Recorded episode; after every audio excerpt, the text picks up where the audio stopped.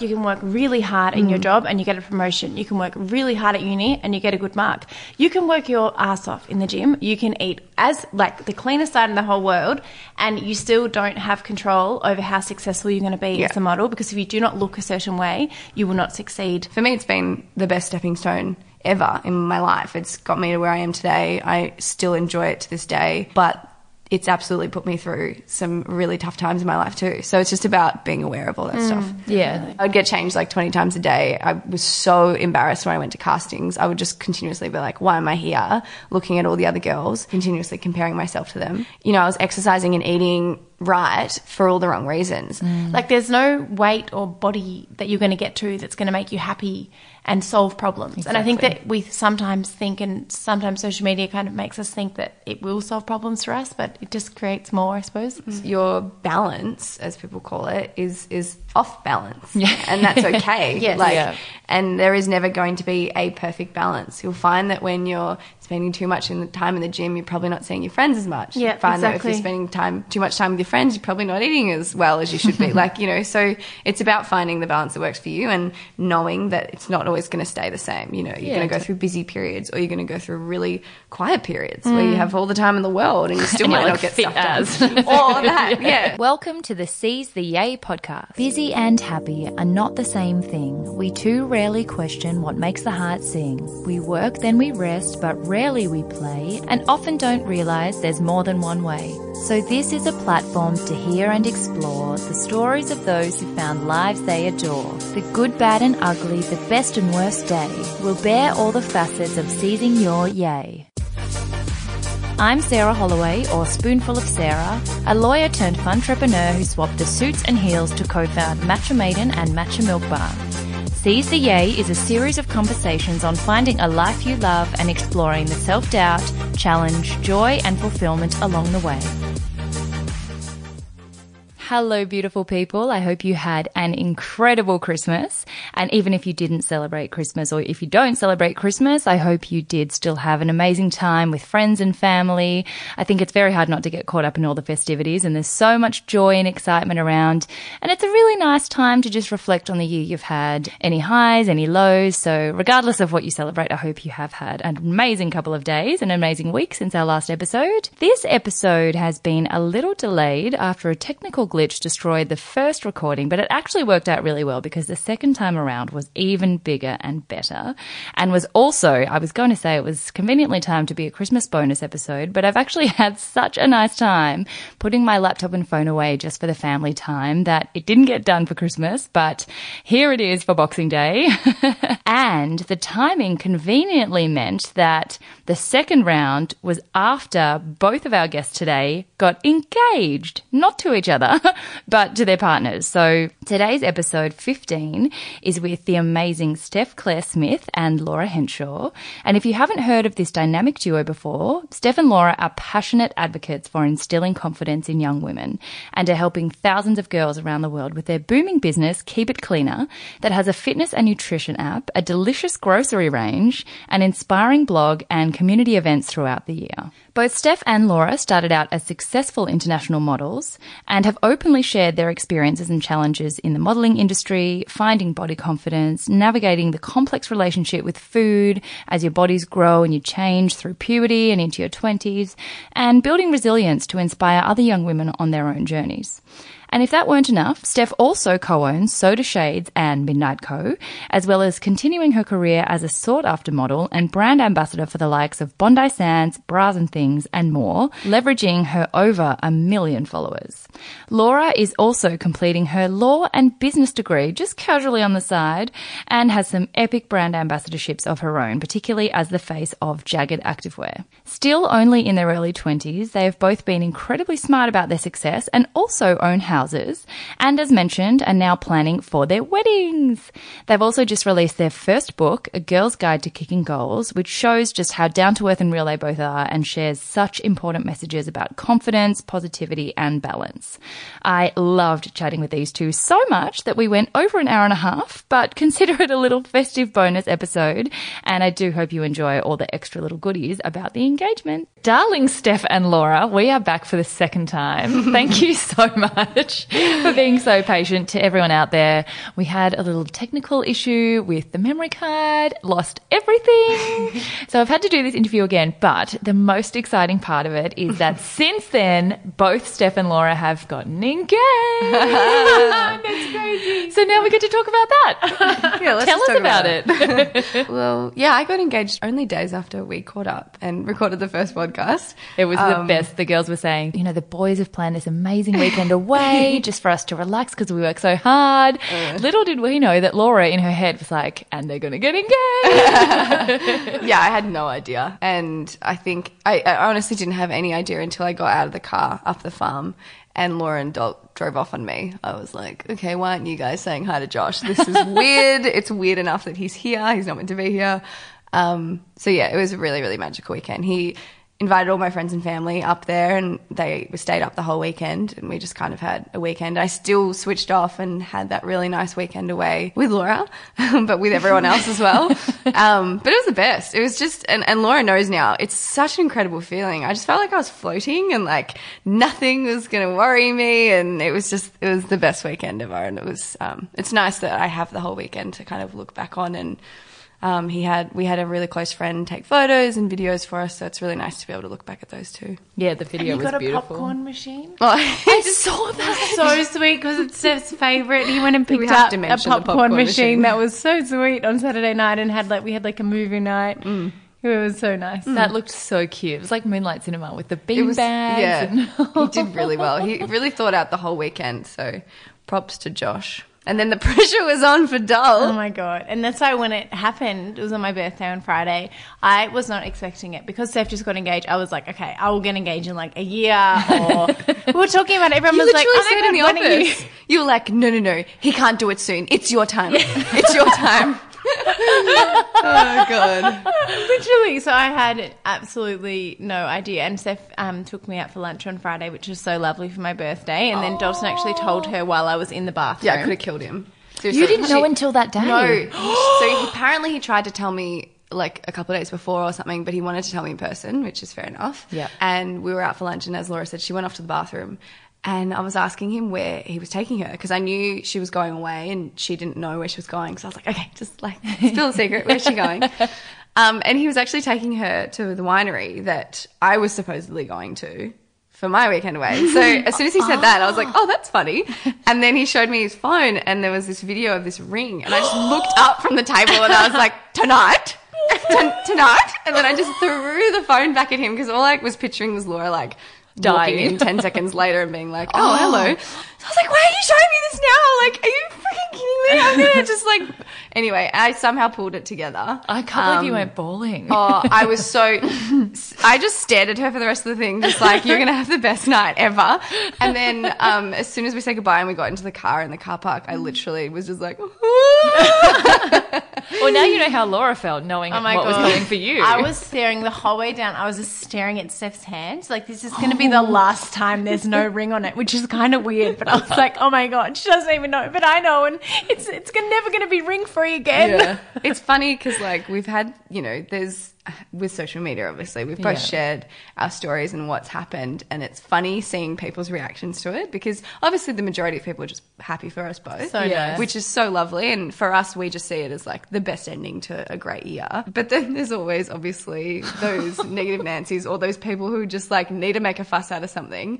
Um, people have been mentioning like bride wars or that like copycat, like saw all of this copycats. just Did you see there was, ridiculous a news, stuff. there was an article that was like, Bride Wars. Yeah. Laura and Dalton copied Steph Yeah, it or was something. that was so- so funny. so it's quite sad. funny to read it. I did read that one this did morning. you? Yeah, because I was isn't it? googling it to see, like, so we could talk about, you know, what the response had been, and there was so much positivity in the Yeah, it was really of course. sweet. and so much excitement, and then this just like random article that Yeah. had every photo that you guys had posted like next to each other and accused of copying each other and like blah blah blah. It's Is this so the, the cracks in their relationship showing? I like, and the funniest thing was that they put the captions and like your caption that Mm. you did on Saturday night, which was so, was so sweet about how we're so excited to be engaged together. And so it was like all this negativity, and then they'd quote what Steph said, which was so Sweet. positive, and it just made no sense because they just kept going anyway. anyway, whatever. It's just- we're happy. yeah, I mean, we're happy. And the other thing is, is it's just that time. Like, you know, we're both um, kind of in that position in our lives and in our relationships where these kind of things happen. So I, I don't think it's weird. And I've, I bet a lot of people have already come up saying, like, it's not uncommon. You know, I got engaged three months between my best friend, and then we got married three months, you know, like, mm. I feel like all that sort of stuff generally happens around the same time. And I just think it worked out really well mm. for us because with Dolt, as I said earlier, Laura was distracted by her birthday. So mm. it was possibly the best time for him to do it. And the fact that she didn't think it was going to happen because of mine was probably even more so Yeah. to the point. So I don't think, yeah, I mean, for everyone out there who's thinking about it in a weird way like that, neither of us think like that hasn't crossed our minds whatsoever.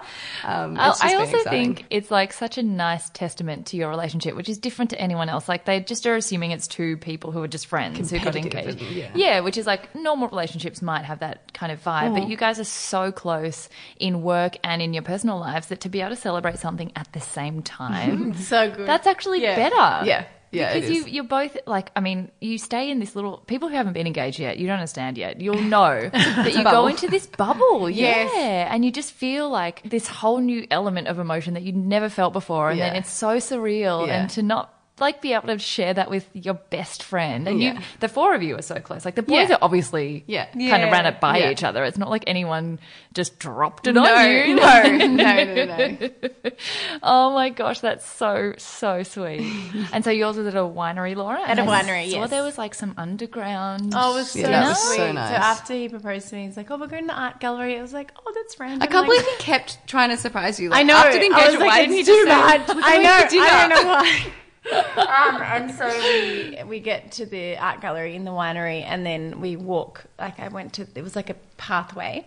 Um, which went down to the cellar, and it was all like there was candles lit the whole way down. It was like 200 meters of candles. Like it was just dark with the candles along the um, the edges. And then we got there, and there was like a beautiful table like that was lit for us to have dinner, and it was so sweet. And the wi- the people from the winery helped Dalton so much. Like they were all lighting all the candles. Oh it took them so long to light it and organizing them, and yeah, it was really, really, really sweet. That is so. It was nice to have dinner together after that. Like we were just in this happy bubble. Yeah, just crazy, and like yeah, nothing never you feel so untouchable. It's like, Exactly. oh, it's just us two.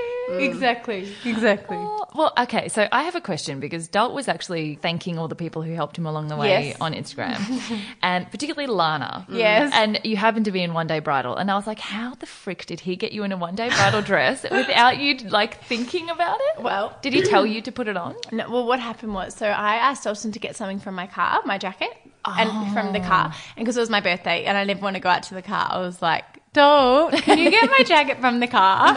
anyway, I'd actually spilt coffee on myself on the way Classic up. Literally, I but I spilt it so bad, I spun my coffee around like 360, so it just clever. like went everywhere. Anyway, so I had coffee all over myself, so I was getting unchanged, and I was in my undies, and the door was knocked. Anyway, it was someone knocked at the door, and so I was like, "Oh, who is it?" And um, it wasn't Dalton, and I was like, "Oh," and like I grabbed a blanket, put it on. Anyway, I was like, "Oh yeah, hi," and this lovely girl, um, her, she's actually a KIC girl, Shay. She was at the door, and she worked at the um the winery, and she was like, "Oh, I'm here to help you get dressed," and I was like. Um, I'm wearing jeans. What do you mean? I'm fine. And she was like, "Oh no, Dalton sent me," and she was so nervous. I think because obviously she knew and she didn't. She wasn't going to tell ruin me. And anyway, she was like, "Dalton sent me to get you dressed," and I was like, "What are you talking about?" Anyway, and then she, I think she wanted to distract me by like talking about keep it cleaner and everything, Oh which is really gosh. sweet. But then she pulled. She's like, "I need to help you get dressed," and she pulled out a one day bridal bag from the closet that Dalton had driven up the day before.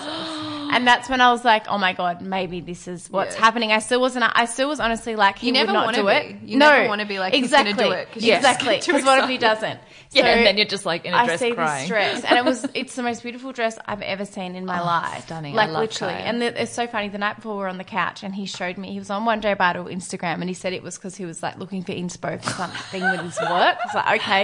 And he's showing me this the dress that I wore, and he's like, oh my god, this is beautiful. I'm like, oh, but I'll never get to wear anything like that because like it's not, you know, it's not a wedding dress, and like it's so beautiful, it's so glamorous. Like where would I ever wear that? Like it's so beautiful, but like you know. Anyway, so I got to wear it.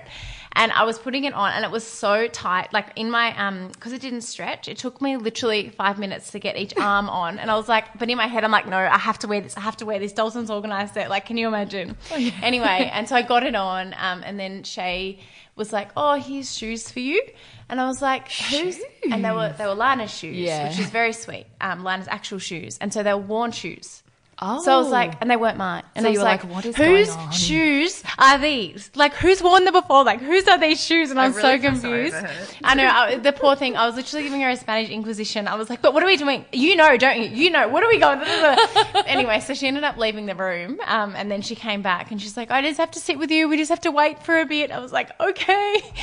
the pressure on her. Yeah, but um, that's how I got into it. So it was people were writing like, "Oh my god, it was so, was so staged, staged, blah blah." blah. yeah. But I had no idea, and I had I was literally saying to her, "I'm like, I," and when we got in the elevator, and this is like people were looking at me like, "What are you wearing?" And I was like, in, like giving them back eyes, like, "I don't know what I'm wearing. I don't know what I'm doing. I don't know. I've never worn something this dressy before." And I was saying to show like, "Is the restaurant really dressy? Like, why would I be wearing this? Is this what people wear?" She's like, "Yeah, yeah." Like Dalton just wanted you to feel beautiful on your birthday, and yes. So Gosh, Lana so funny. style, and it's really cool because I've never been able to work with Lana before, so it was the first Really? time I got to work with her, and she like, Indirectly. chose the perfect dress that I she fitted it herself, which was really Yeah, I heard she like, put it on on with shoes, and because I couldn't try it on, so yeah, That it is was really so sweet.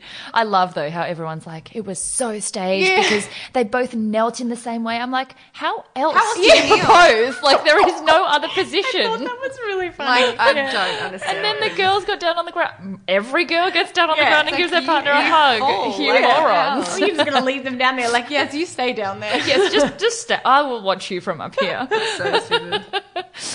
All right, so that was so exciting. I'm so glad we What got a to. start. Yeah, I know. I'm so glad we actually got to talk about that because that is so exciting. And I kind of wish we had a snippet of both of you talking about it, not knowing. Oh my god, that would have been know. amazing. I was, that was so funny though when Steph was like, "Oh, we're going to this winery," and I was like, "Oh my god!" Ha, ha, ha, ha. you were so good. I had no idea. You were like, the boys just really want us to relax. I think because Steph believed it so much, and because we we how long before did they give it to us? Six weeks before or something? Maybe a month. And because we'd spoken about it ah. quite a bit, I was like, Like believing starting the to believe story? it.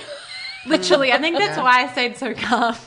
yeah, I yeah, I reckon. oh, that's so funny. yeah. Oh, well, usually I would start with asking everyone what the most down to earth thing is about them. I hmm. kind of feel like everyone's already heard how down to earth you guys are. so maybe you can answer it for each other. What is, I mean, you guys are so amazing at showing your real selves. Like everything you do with Keep It Cleaner is about that, is showing that you can do full glam and be, you know, super successful businesswomen and international models, but you can also just be like the girl next door who are obviously just such good friends, such good people, really family orientated.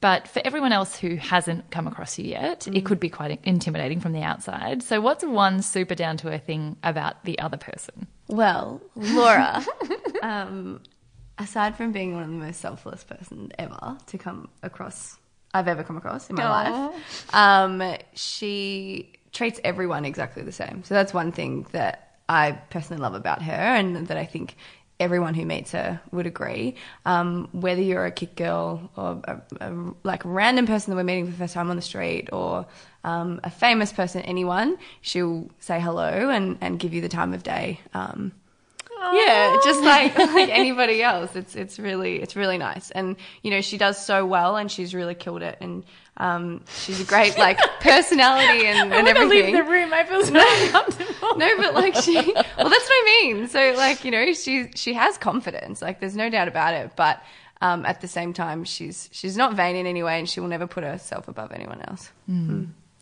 Oh, it's so nice. That's sweet. And I would say, I suppose, the realist thing about Steph, I think out of anyone, and this is what I was thinking last night. Steph put up a post last night. Um, literally, she was looking for the Daily Mail article, the funny one that she hadn't read about our Oh, about wedding engage- proposal, and she found one about her that had just photos. Like, obviously, they always take the most unflattering photos in the worst light, and and she started saving the photos, and I was like, "What are you doing?" She's like, "Oh, I'm going to post it because, like, I just want people to see this side of me." And Steph does that all the time, and I think, like, I mean, a lot of people do it now, and- it's amazing. But Steph, I I don't know many people with the amount of followers and the kind of modeling career that like Steph has that no one does that. Mm. Like no one in Steph's position behaves the way and is as responsible, I suppose, for all the young girls that are Mm. following them as Steph is. Like with it's true. Who? No one. It's true. No, no one, no one does that, and I think Steph like really puts herself out there. Um, and because also like Steph is such a big model as well, it's hard when you're a model because you you can be like it, it's hard with your confidence because sometimes like because I don't model as much anymore, but at the time when I did, it was really hard because it's like oh, you don't want a client to see you in bad light because they mm. might not book you and might not think you're perfect. And there's most of the people that are as big as models as Steph kind of would never put out any bad image of themselves because they'd be scared that someone would see it and maybe not book them or whatever. But like Steph is so real and literally posts everything. And I think mm. it's like a huge testament to her because for her position that she's in with the amount of followers, like nobody does that. Yeah, And and, there's pretty so much more at stake as well. Like Exactly. it's, all well and good for like you know me to do my bloops and whatever, but I don't have my whole career at stake when It's I the do same that. Same with me, exactly. Yeah. Like I don't, so I'm like, oh well, I don't really get any modelling jobs anyway. So. Shut up. it doesn't matter. Um, but yeah, I think it's really cool that you do that stuff. and- yeah, No, I want to leave the room. and and and um, Steph doesn't like washing. Oh yeah, that's true. yeah, the house is a mess at the moment. Oh my god, I love that you think this is messy. It's so clean. No, it's not. but I actually, um, this one thing I love washing. Um, but it's your biggest thing. No, Yeah, no. I enjoy the sorting process. I'm not. I don't like washing. I really like folding though. It's weird. Do you? That's See, my I'm least okay favourite. with washing. I'm okay with folding and putting into piles. Not putting I'm it not away. okay with putting it away. Oh, Yeah, that's my problem. I will do everything up until the putting away part. I don't mind the putting away, but I don't like the washing part. and I don't mind folding. that. I Maybe we reckon should all swap and collaborate with Oh, our we could do like Yeah. a, a production line. I think because I've never been in retail, the folding doesn't bother me because I've never like overdone it. Whereas anyone who's worked in clothing, I think they're like, I oh my haven't God, been in folding. retail and I don't like folding. See, I did. Oh, okay, do well, I'll do your but I still folding. suck at folding. Okay, so the first segment is called Way to Yay, which is pretty much just explaining everything before what people see now. So how you got there, and I think so many stories now on the outside seem like an overnight success, but they're always like a, an overnight success 20 years in the mm, making. yeah, So, can you tell us about your young selves, like back at, at the school days? You know, I think it was Boroondara Park Primary oh God, and you've done your East. Ivanhoe. Oh my god, how do you know that? How did you even? That is. Oh my god, the book. I read the Is you- book. Wow, thank you, Sarah. Oh yeah, oh yeah. I just totally wrote it in there. That's so funny. So, were you guys cool at school? Did you have jobs at Macca's? Like, you know, did you do normal teenage things, or Yeah. did your modelling careers start really early? Did you? Please tell me you went through awkward phases. Oh, absolutely. I think everyone did. But it's actually funny because this came up in conversation the other day. We often do school chats, and it's often with high schools and a lot of the older year levels. But we did have a chat to year sixes the other day, which was very different for us because obviously we completely altered our chat towards them. And it was just really cute. They were all just excited about getting started with high school and just to see the confidence and everything in younger i mean obviously everyone's different and there's a mm. lot of kids who don't have that confidence and all that sort of stuff of course but this group of girls were possibly the most confident and like mm-hmm. Yeah. just beautifully natured like they were just amazing And and wasn't it funny with the book? Like we spoke about, Yeah. they'd never heard of us, any of them, which is Which so was fun. sweet. That's- of yeah. course, they're sixteen. even I'm sorry, they're in grade six. I was And gonna then say they went we- 16. We, spoke about you know our products in Coles and our program, and then they were like, "Oh yeah," but then when we said we'd written a book, they were like, "Oh my god, that's the coolest thing ever! How did you become like, "What the authors?" So it's just so funny that but like the questions we got from them was like, "What was your favorite, favorite sport in school?" Yeah. And like, just how how do you go about if your friends like don't want to play the sport you want to play? Like, it was just really they were so sweet, and all we just kept saying to them was like, "Please hold on to Keep your that. confidence and your innocence for as long as you can." Um, but it did kind of take us back. Like as we left the school, I said to Laura, "Do you remember what you were like in primary school?" Because I do. I loved primary school. Um, I remember being extremely sporty, um, and I loved the fact that I had an older brother in you know two, two years above me because it made me feel like I was kind of welcome from the get go, and I was a captain and all that sort of stuff. So I, I was very confident as a kid. Um, that started very early and kind of did drag on through high school as well. And it was really only after sc- high school when I started modelling when all of that sort of changed. But yeah, you couldn't quite remember what you were like in primary school, could you? I just can't, I can't remember. I feel like my memory from that point has. I remember some things that we did, but I, I like sport, and so I remember from. Yeah, From primary you both school. were sporty when you were younger. Yeah. And you were sports captain.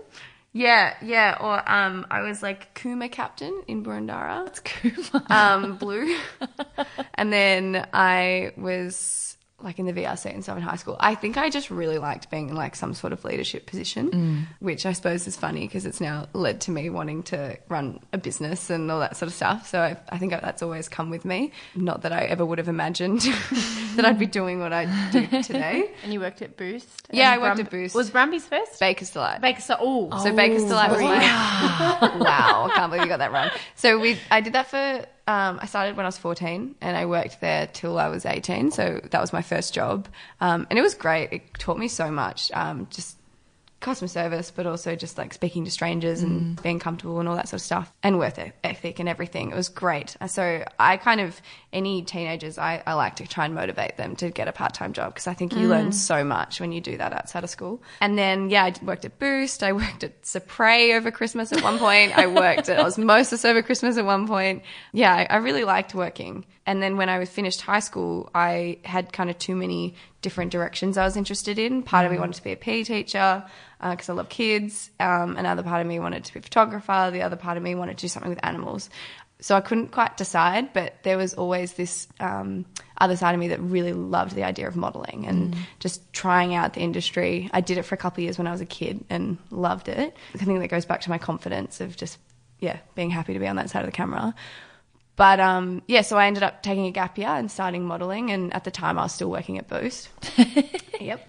And then um, I quickly had to leave my job at Boost because I realized that the modeling industry is so spontaneous and you kind of have to be able to be called up and told where you're working tomorrow.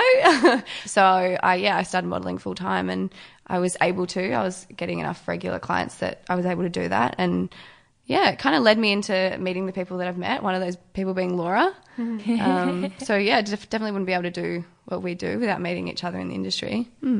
And then I, where did I work? I worked at Subway. I started as a sandwich artist. Don't tell everyone what you did. Don't give away Subway secrets. yeah, I ate the frozen cookie dough. It was delicious. Oh my gosh, it is so good. yeah, it was really good. So I started working there at Same as Surf as soon as I could work when I was 14 and nine months. Um, I was there for about a year. Uh, I started on $6.70 an hour. yep. killing it. I know. um, and then I went and worked actually next door. There was Pizza Restaurant, and they kind of came up and stole a few of my friends from Subway and said, "You should come work here." So You got that great. headhunted? Yeah, I got headhunted exactly. um, and then I went and worked at the pizza shop for. I was there for about five and a half years. Wow. So that was waitressing. That was great. I feel like you learn to really work under pressure when you waitress. So Totally. that was a great job. And then I also worked at a hospital in um, administration as a ward clerk, Warringal in Heidelberg, um, for about five years. I think I did both the jobs for about two years and then I just worked at the hospital and started modelling. I actually was originally enrolled in dietetics was my first preference with uni.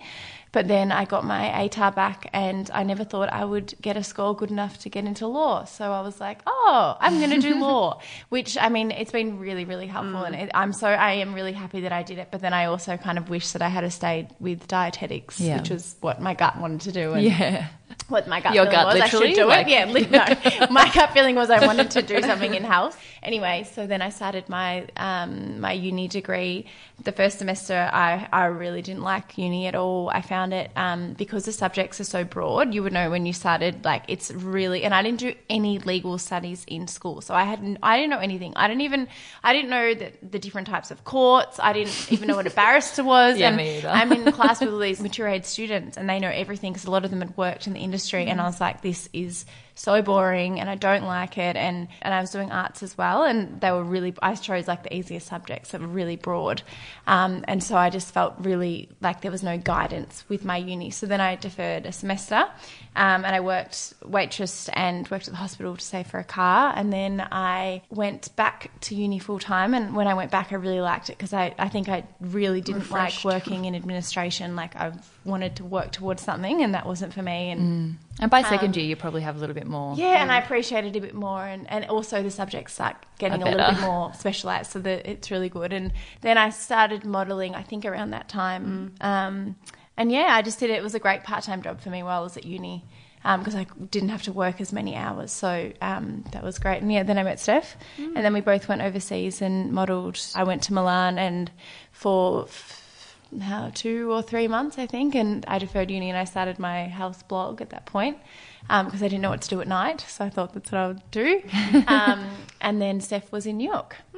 That's amazing. You guys actually started what I think from looking from the outside is quite late in the modeling industry. Like a lot of people start Definitely. in their early, early teens. Yeah, I mean, as I said, I did it for like two years when I was eight. Yeah. Um, you know, did that kid modeling. But as you mentioned before, there's that awkward stage that everyone goes through in high school. Um, I think there isn't that many young teenage models for a good reason. I feel like that's when most people go through their awkward stage. I know, I remember um, I was quite short when I started high school. I grew a lot towards the end of high school. I didn't hit puberty till I was 15 or 16.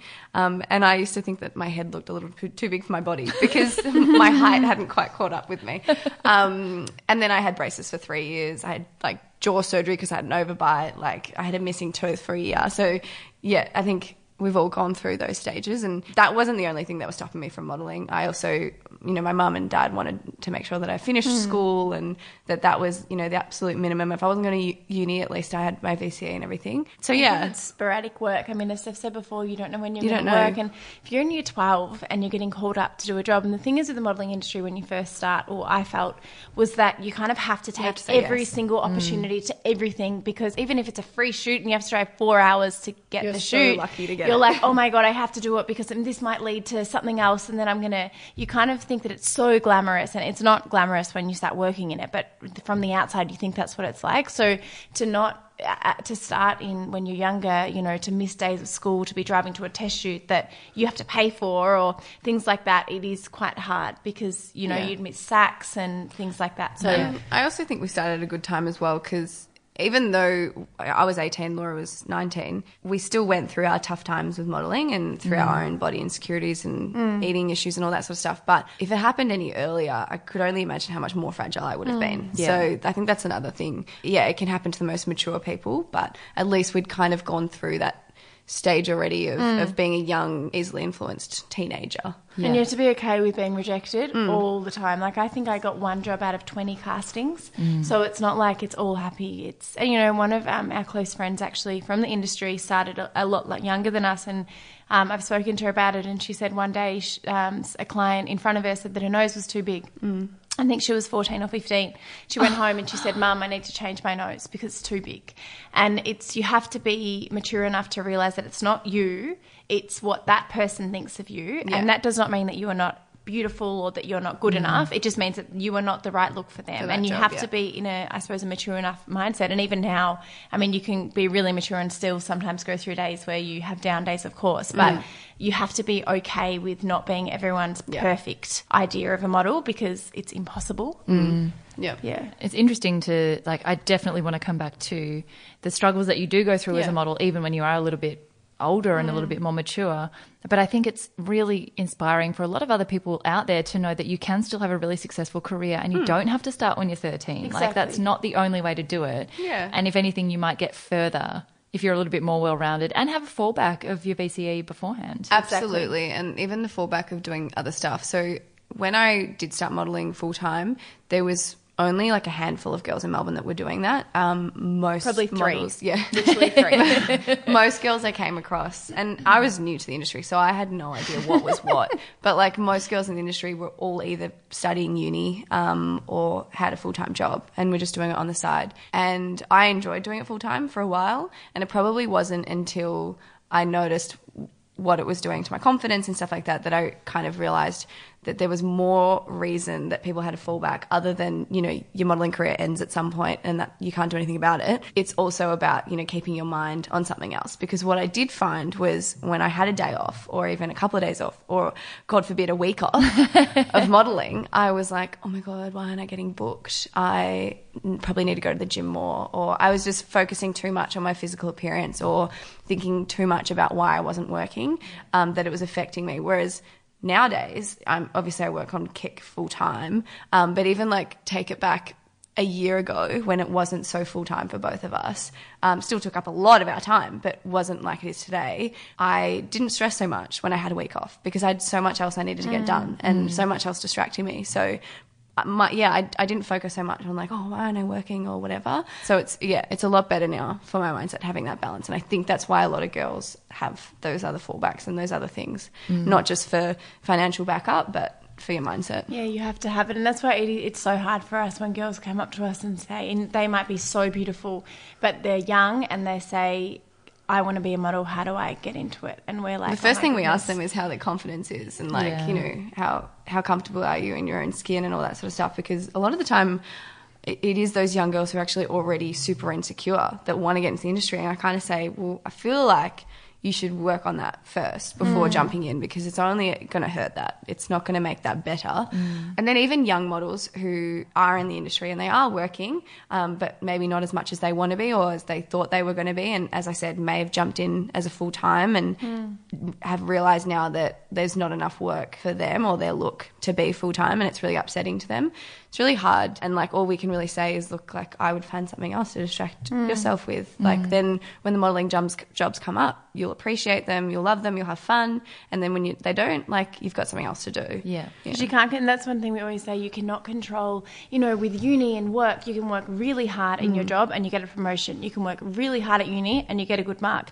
You can work your ass off in the gym. You can eat as, like, the cleanest side in the whole world and you still don't have control over how successful you're going to be Yeah. as a model because if you do not look a certain way, you will not succeed. Mm. And I think that's really hard jobs. and it's hard when people say like obviously a lot of models work really hard and it is hard to be a model and, and you do need to put a lot of hard work in and Mm. not taking anything away from that but it's hard to say if you work hard you can do whatever you want and you can become a model because the not. reality is Yeah. n- n- that's not everyone that's 0.0001% of the population that happens to be born with genetics to look a certain way Mm. but i think that's what we always say to girls like you know okay if you really want to do it you know this is how you you can but if you can't don't worry about it because there's so many other things that you can do and you can control them Yeah. Well, you guys Um, are, are such good role models for that because it is such a unique industry in Definitely. that it's Yeah. seasonal. It does depend so subjectively on something that isn't really within your control. Mm-hmm. And if you don't have the skin for that, which most women by default don't, Mm-hmm.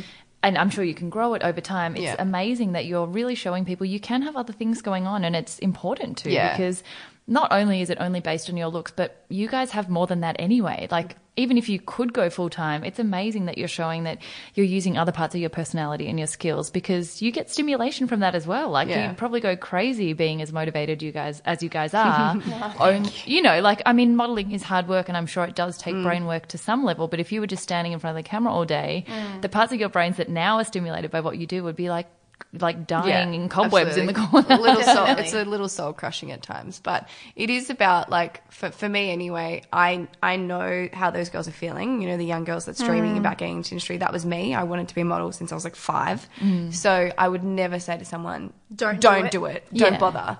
Um, Just equip me- yourself. Yeah, absolutely. For me, it's been the best stepping stone ever in my life. It's got me to where I am today. I still enjoy it to this day, but it's absolutely put me through some really tough times in my life too. So it's just about being aware of all that mm. stuff. Yeah, totally. So before we do move on to like hmm. the more challenging side, you've obviously both worked really hard on your portfolios outside of modeling and Laura you're a law student so nearly nearly finished got a couple of subjects to go.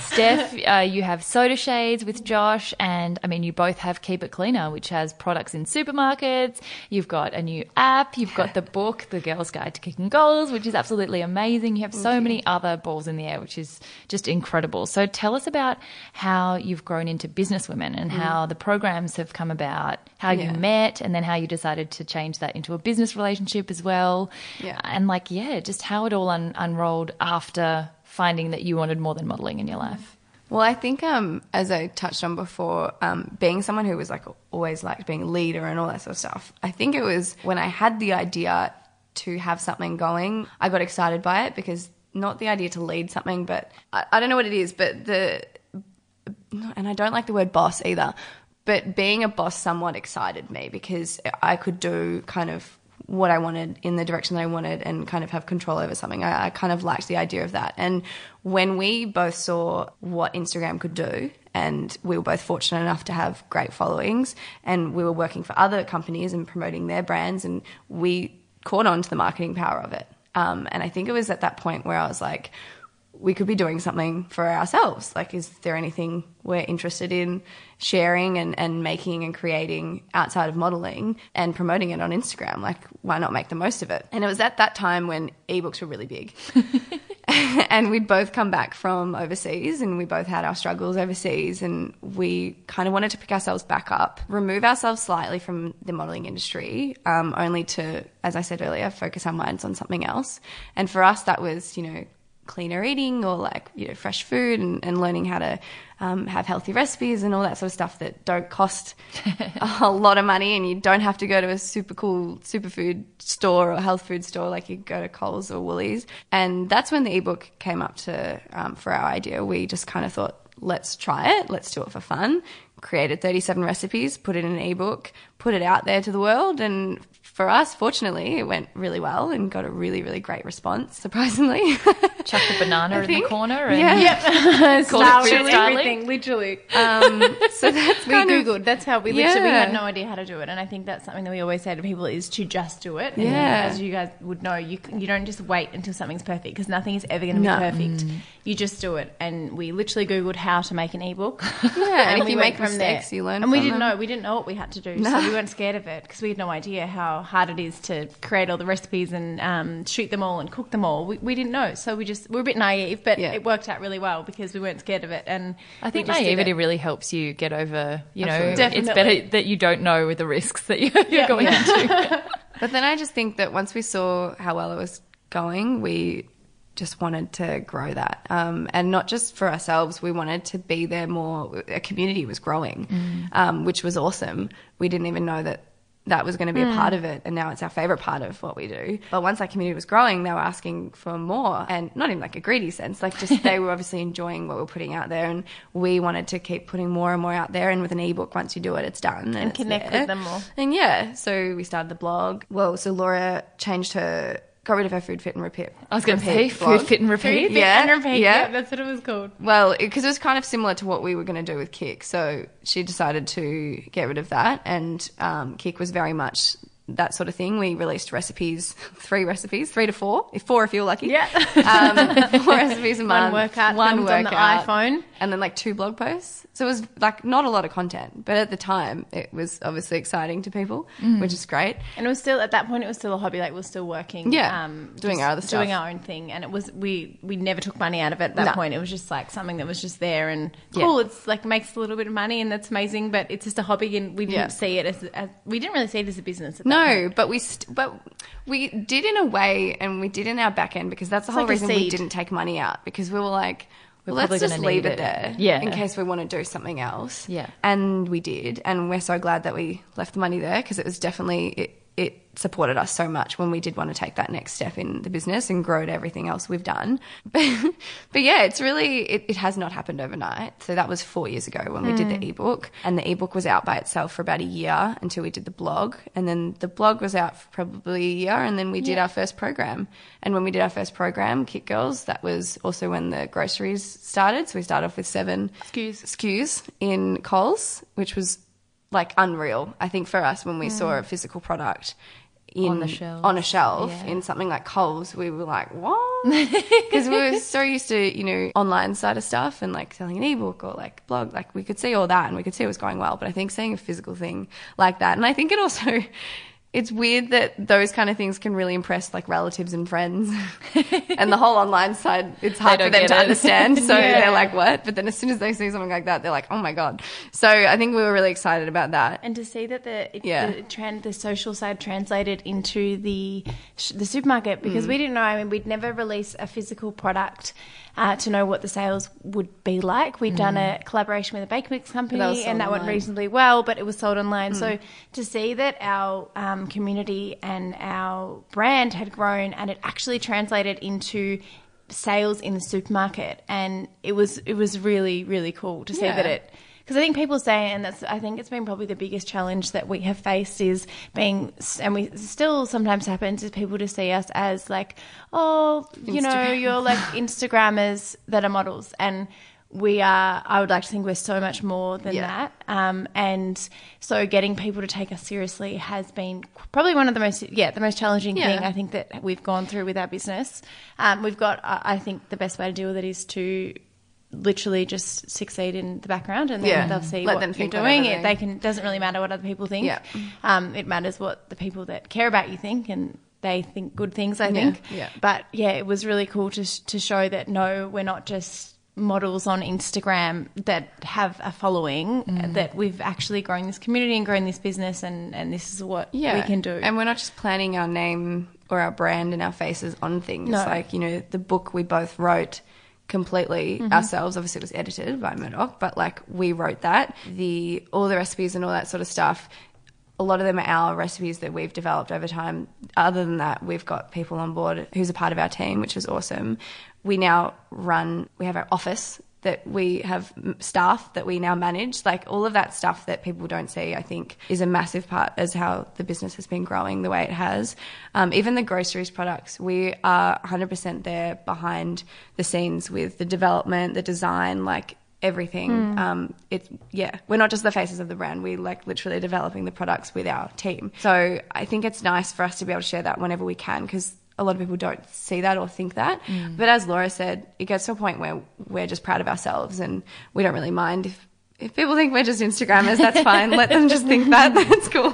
But that is the coolest thing about you guys is there are a lot of people out there who are doing things that they do just throw their name on it, and they are Instagrammers who have hmm. built a business around their. Which is personal fine brand, too. which is yeah, Exact- which is totally fine. which is totally fine. But you have actively taken it to a new level of building your own brand that's not just a collab that you've like said I'll endorse and like say Mm-hmm. I'm the ambassador for. You're not just the ambassador, you're actually like in an office Mm. product developing, testing recipes, have been doing that for years now, testing your own recipes and stuff. And it's you're right, when you put your head down and your bums up and just work hard, like people notice Mm. because I've noticed for 4 years I've known that you guys have been developing your own thank recipes. Thanks. Which means it's obvious that you didn't just get someone to do them and then put your name on it because everyone has seen you build that. And you show a lot of the behind the scenes as well, which is also makes it so much more like accessible that you're actually in an office, you're doing all that stuff. Well, I mean, like we we want to be there as as motivators for for young girls or even guys um, to think that they can be an entrepreneur or do what they want to do and and actually enjoy their career choice in life. Like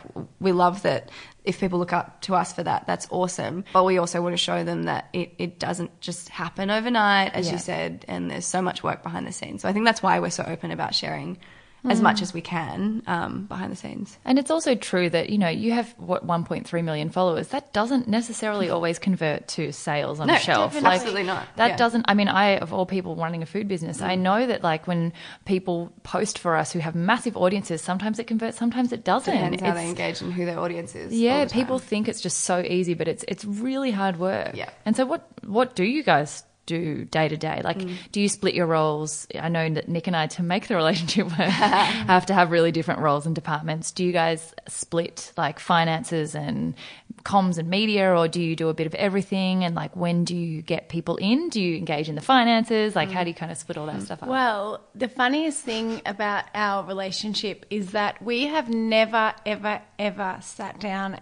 or ever really what we discussed what we do. we just do it. We've never sat down and said, okay, you do this. Even with the book, it wasn't like, okay, I'll write this chapter, you write this chapter. We literally had a Google Doc and we just wrote and it just worked. And Just that's how our business mm. operates. We just do what we do mm. and it just works. Because we both know that we're going to work as hard as we can in the time that we have. So there's nothing like you need to do this and you need to do this. It's just we just do. Yeah. And we've just fallen into roles Yeah. and we But we've also we've now worked together for four years. So We've we- we picked up on know- each other's strengths. Exactly. everything. so there's things now that I leave to Laura, and then there's things that I like to try and take over. So I think it's just those those knowing each other's strengths. Um, but also just sharing a lot of the stuff. I mean, we're fine, and a lot of the time, you know, if Laura's out on a Jaggad shoot or I, I've got to go do something for midnight or soda, like we have that understanding that um, because we share a lot of the same roles, it's okay because we can kind of help each other out if we're not there. Yeah. But we've got a bookkeeper finally, so that's no longer Laura's yeah, um, I, we, responsibility. We over.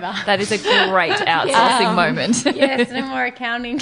yeah, I um, that's one thing I felt terrible about ongoing was like never doing that because Yeah. I'm I just kind of I'm liked even. it. I'm kind of a little bit sad that I don't do it anymore. But, But, you are a relieved. numbers person as well. Sometimes I kind of do it and I'm like, this isn't that bad. Yeah, I kind of like spreadsheets. Yeah. It's more now that we have staff. Yeah. Not paying them on time and things like that is not acceptable. So I was like, let's just get the stress away from you and put it to the bookkeeper. So things like that, like we've definitely brought people on board, um, and, and our whole team is amazing.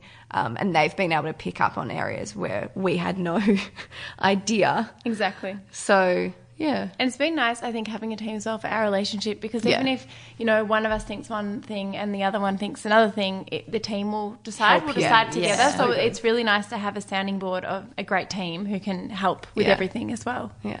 So now you have an office and staff. Yeah. and uh, obviously, I mean, you guys are doing so well, but you're also really smart about it, you know, earning so much money at such a young age. You both have houses and enormous followings. Like, how does it feel? Do you feel. Is it surreal? Like, you're like, I'm a young, successful businesswoman homeowner. When we meet girls that do the program, that's the most surreal thing. Yeah. I think we still operate. Steph and I have both not come from like we weren't born into really, really. We weren't born into money. Like we No. weren't. We've never had, and we've both worked worked since we were fourteen. Like we both have very So fortunate both- lives. Of course, of But, course. yeah. Like we Yeah, but it wasn't had every- handed to yeah, you. Exactly right. And I think because we've had to work hard for everything, we still look at each other and we're like, like sometimes we'll, you know, we'd have a lunch and be like, oh my god, we can't put it on the business because we might need it another day. Yeah. We still, op- there's no point, I don't think, where you're like, okay, I don't care now, I can do whatever I want. Like we're still really. Because you never know what's going to happen. I think that's yeah. the I think we're both very um, aware of the industry that we're in, and um, not to not to say at all that you know KIC is dead without Instagram because it is absolutely not. That's why we've grown it, you know, to the book and the groceries and everything else outside of online because we believe that it, it is something that can stick around forever, regardless of whether there's Instagram or Facebook or whatever. But at the same time, we obviously want to make the most of, of, of this time. So we're just working really hard and not really thinking about like how much money we're making or anything like that because we're just excited about keeping the ball rolling. But in saying that though, I think it's like when a family member or a close friend kind of brings you back to the earth and is like, wow, that's really incredible. Sometimes, unfortunately, it takes until someone says something like that that you're like, oh, actually, mm. yeah, when you look back at it, that is really cool. Like, Yeah. it's really, really cool. And you kind of pat yourself on the back. But I think that's just human, not being able to do that yourself all the time. Totally, yeah. Um, and you guys But, are yeah. busy, you know. Yeah. It's not like you're sitting around twiddling your thumbs. like, what can I I, congratulate myself you about? get to I don't know I don't know how to explain it, but with our business, like when I thought if you told us three years ago like you were going to have this business, I would have been like, oh my god, wow, I'm never like that's going to be my job forever. It's going to be the best. But when now when we're living it, it's kind of like okay, when it, I don't know, you don't get to a point where you're like, okay, we're done. Let's just like enjoy this because it's steady. It's like okay, how do we improve it? How do we make it better for the community? And I think because there isn't that point Mm-hmm. where we are like we don't I don't know how to explain it, but as soon You're as just get ambitious, yeah, like- you just want to you just yeah. you crave being uncomfortable and you want to push push yourself and and change things and challenge what you do and and I suppose because our community is the best thing in the whole world. We really never want to change the price of the program, but we want to keep adding more value for them and making it better and easier to use. And so there's never a point where we're like, okay, yeah, it's done. Mm. This is going to be good enough because you can always make it better. Yeah. So I think we're just always kind of striving to make it better, but then at the same time, it is important every now and then to kind of be like, okay, wow, We're really proud of ourselves. ourselves. Yeah. Well, you should be. I mean, it's been incredible. so nice. but the amazing thing for you guys is there are so many incredible achievements. So, what would, looking back, what are some of the big highlights that you can point out? Like, you've both been on the cover of Women's Health, which is like, what yeah, the that fuck? was amazing. That was crazy. Like, Yeah. what what are some of those moments along the way in any of your businesses or careers? Like, what has felt like wow? for both of us, that what you just mentioned, like being on the cover of Women's Health, was a definitely WTF moment for both of us. That's insane. Um, I think just because it was a dream that we both didn't think was accessible. If that, yeah, like Possible. it was just far far fetched. I think it was just like that would be really cool, but it's not going to happen. so when it did for both of us, it was like, oh, Yeah, it was crazy. It was like that doesn't happen to people like me. Like that's I kind of just thought that's not something that you, I can ever even dream of. So it's never going to happen. Yeah, so I think in the in the modeling industry, that's probably what's excited us a lot. Also, being recognized by something like Women's Health for us hmm. with modeling, as we keep saying, we're so happy to be booked more so for our personality now than, you know, for me being a nine foot, five foot, nine foot, five, five foot nine blonde or whatever. Um, I like being booked because I'm Steph. It just feels better when you're working and being booked being- on it, and also Yeah. not being booked on the cover. And I didn't even know I was shooting the cover. And same with Mm. Steph, we both didn't even know we were shooting it when we shot it, and not being asked, you know, to lose weight before we shot it or to look fitter. It was like that week I'd been sick, I hadn't even exercised, and I didn't care because Yeah. I was like, I'm here because it's me, and I didn't even know what I was shooting. I thought I was shooting something else, but. It didn't worry me that Yeah. I, I, you know, we didn't deprive ourselves before the shoot. Yeah. We didn't, you know, train our bodies and starve ourselves so that we'd look different. No. It was just what we looked like, and that was us. And it was that was pretty cool. I think. Yeah, to it's cool to be recognised by them as well. And then the I think the biggest thing in the whole world is meeting people from the community Mm-hmm. because online you people write things and it's so sweet what people write, but then when you actually see them in real life and they You say feel their like, emotion. "You have changed my life," that is the best feeling in the whole world, And it's what drives us to just keep, you wanting know- to make everything better for them Exactly. because it's like. Whoa, we've actually helped you, and, and when we meet girls' mums, like I was met- about to say, it's so amazing that we met at, um, at Bras and Things the other week. This mum came up to us and she was like, "My daughter never liked exercise, She and now she like does getting program active." every day, and she's so happy. And I've seen the change in her, and we are like, wow, like that's that's why we do what we do, and and Yeah. things like that that are like it's the best thing in the world. And I think it's it, why mums is such a big deal to us is because obviously our our market is young girls, and we want to make sure that we're doing the right thing by them. So I think getting that recognition from their mums and everything and, and saying like well done and you know should be more people like you and all those sort of beautiful comments that's when we're like okay we're doing the right thing yeah, Yeah, like we're, we're doing okay. if mums think we're doing a good that, job. yeah. exactly. So, speaking of that, the next segment is called NATA, which I think is an area that you guys cover really well the, the challenges that get in the way of your happiness, and maybe some that you've actually overcome and that aren't as prominent in your life anymore. But the fact that you're so open about them does probably make mums feel a lot more comfortable about the role models that they have going into modeling or going mm. into even just teenagehood or mm-hmm. their 20s as a woman, it's really hard. Social media can be a double edged sword. It's the most mm. exciting thing that builds communities like KIC, but it can also breed lots of comparison, lots mm-hmm. of self doubt, lots of body image issues. And I know you've both been through that before. Mm. So, what are some of the things that have said nay to your yay? And maybe let's start with body image because in the modeling industry, that's the first thing you think of. It's quite a brutal industry by nature. Mm-hmm. Obviously, can build careers and do mm-hmm. wonderful things for you. Um, and there are great role models mm. out there like you guys. But I know when you both sorry Ari. Hey, Ari.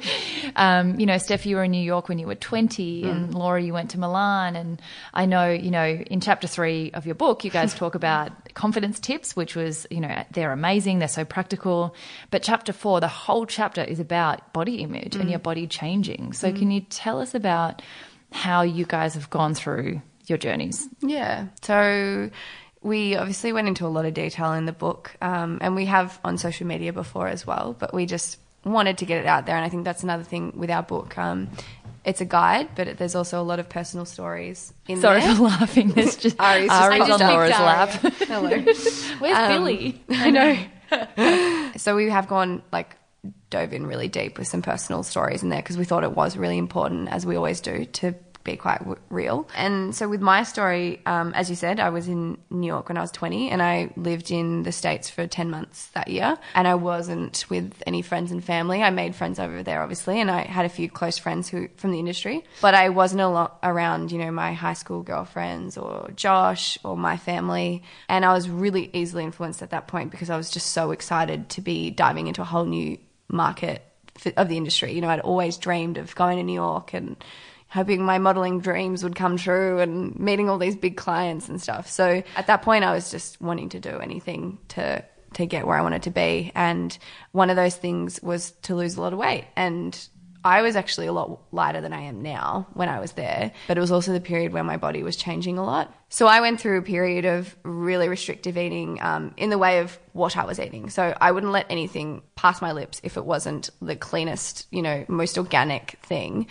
But I ended up um, overeating. So it's almost like I said to myself, because I'm not having anything unhealthy, because I didn't have that chocolate or that piece of cheese or those chips, I can have like four dinners and, you know, three servings of nuts and then 55 some- sweet potatoes. a whole tub of hummus and, you know, like, because it was all healthy. So it's Yeah. fine. And I know that, and in that time when I look back, I was just telling myself that to make myself feel better about it. And, and it ended up being a, a really unhealthy cycle that I got into because it led to me being incredibly insecure in my body and my confidence was shot. Like I, I've always been a really confident person, but in that year was the, yeah, it was gone. I would get changed like 20 times a day. I was so embarrassed when I went to castings. I would just continuously be like, why am I here? Looking at all the other girls, continuously comparing myself to them. And it, and it was because my, you know, I was exercising and eating right for all the wrong reasons. I was just trying to lose weight and I wasn't looking at food in the way I should have been, and I wasn't looking at exercise the way I should have been. It was all just if I was exercising, it was because I was punishing myself for overeating the hummus the night before. Like it was literally like that. It was a cycle of that sort of thing. So I think though for me going through that period and then working out that healthy balance in my life and realizing that I didn't have to weigh a certain weight to be happy um, and to be confident, that journey was definitely what made me want to start going into the health um, industry and, and starting things like Keep It Cleaner because I wanted to help anyone, knowing that I had so many followers and people wanting to know what I was eating and like any advice that they could get on living healthily. I wanted to go through my experience and, and learn from it and try and help them out before they got into it or if they were in, in it, knowing that they weren't alone in that. And it just worked well with Laura because she had been through something similar, um, a little bit different. But it was just, I think the timing of it was just really good because we were able to then help each other out um, mm. and support each other through that time. Mm. Because you both came home at a similar time from overseas. Mm. Is Yeah, that and right? mine was actually more from when I was in Milan. I was very skinny. But that for me was more of an, I think, a self discipline thing because I knew I deferred uni to be there. I had to be this size or I wasn't going to work. And it was like a mental thing. I was like, okay, I have to be this size or I'm not going to work, so I'm going to get to this size. But when I came back, I was quite quickly, I suppose, able to get out of that headspace. But for me, the really, really negative time was when I first started social media and I started following because the people on Instagram, I've never seen such attractive people in my life. You know what I mean? Like, Yeah, you, where did they come from? Like, who looks like this? And Especially because they're not all models. Yes. Either just getting a coffee or they're Yes. like walking I through a shopping center and you're like, what? So the normal people that you don't expect to look that way, and, and that for me was what made me start um, dieting. And I never dieted in high school. I, I, when my friends dieted, I thought it was funny, and I always just played sport. I loved running, and I never thought about it. And so to be opened up to this world of diets where there was, you know, and calorie counting and paleo and vegan and raw till four and, and all of these things. We've got Ari here giving us cuddles. it was really, I suppose, oh, it was just put this new pressure and it opened up this new world of diets and I yeah. And so then from there I started calorie counting and, and every food that I looked at I didn't look at it as food anymore. I looked at it as a number and I had to track it in this app and when you're tracking and some people it works for them and that's so fine but for me tracking every single thing that I ate meant that I was scared of calories because I didn't want my calorie number to get to a certain num- point of the day. Mm. So you know I'd go I wouldn't want to go out with my friends and, and Steph was the same because you can't control the oil that's in the food. You don't know exactly what they use and you can't track it in your app. And so it's, you're going to have a breakdown because it makes you anxious that you don't know what's going in there. And I think that was what kind of started it for me. And for me to kind of get out of that Steph helped me so much. Modeling didn't really help very much um, obviously because it puts more pressure on you. But I think it was more just like cleaning my up my social media, um, unfollowing people that made me feel bad about myself, and then kind of learning that you know everything on social media, a lot of it, like the photos at the cafe of the girls, they're edited. Oh, you know, heavily, like heavily. everything There's is Facetune. Exactly right, and I didn't really know that was a thing, and so I was comparing my body to edited bodies mm. of girls with different genes than me. And I think like I did bio in year 12, I understand it, I know what genetics are, but when you're on your phone on social media looking at a beautiful girl, you forget about genetics. You forget about common sense and you just start comparing yourself. And so it was kind of stopping myself. I still have days, of course, but mm. stopping myself from doing that all the time and getting off it. I think you guys call it the helped. comparison trap in the Yeah, book. It is a trap. right, You just get stuck there. You do, and then you get stuck in a hole comparing yourself to this girl that you found her cousin from another country, and you're in her photos from 2013. In, like, and you're uh, like, okay, Paraguay. exactly. And you're like, okay, I need to stop and get off this because this is not positive use of my time, and it's making me feel really bad about myself. You guys both have shared um, photos from the, that time Yeah. when you were overseas, and you're both so much skinnier, but not. You look so unhappy. And tired, And- and the photos, like my our faces looked like Really tired. gaunt. Yeah, mm. exactly. But you both now, like the photos now, look so fit and toned and oh, strong, but but joyous as well, like Yeah. glowing skin. And I think that's the other thing when you're restricting your food. Firstly, you're not fit and strong because you can't mm-hmm. lift anything. You're, you're like you're actually affecting your longevity, but your skin can't glow because you're not eating enough. Mm-hmm. All of those things that I'm so glad to see. Role models like you are shifting the industry towards strong rather than skinny. But also, the hard thing still is that probably in those moments when you saw those photos at the time, now you see and you go, ugh. Oh, but at the time, At the time, I remember in Milan when I took a photo, and I remember taking it in the gym, and I look back on it, and I'm like, I was so skinny. I can't like. I've never had a thigh gap in my life because I genetically can't really get one, but at that point I had one. and I remember at the time I was like, oh my God, you just look at yourself, you're like, oh, I need to change this, I mm. need to change this, oh, I ate too much last night. Oh, absolutely. And but now when you when you look back on it in a more mature mindset, when you're out of that comparison mm. mindset, you just think, "Oh my god, how deluded was my mind? Mm. Like what was wrong with me to think that I was not okay at that mm. point?" But I think it's it gets to a point where you realize like when I was in Milan, I had this weight that I had to get to. And I thought when I got there, I would be so happy and all my dreams would come true and I'd get every modeling job.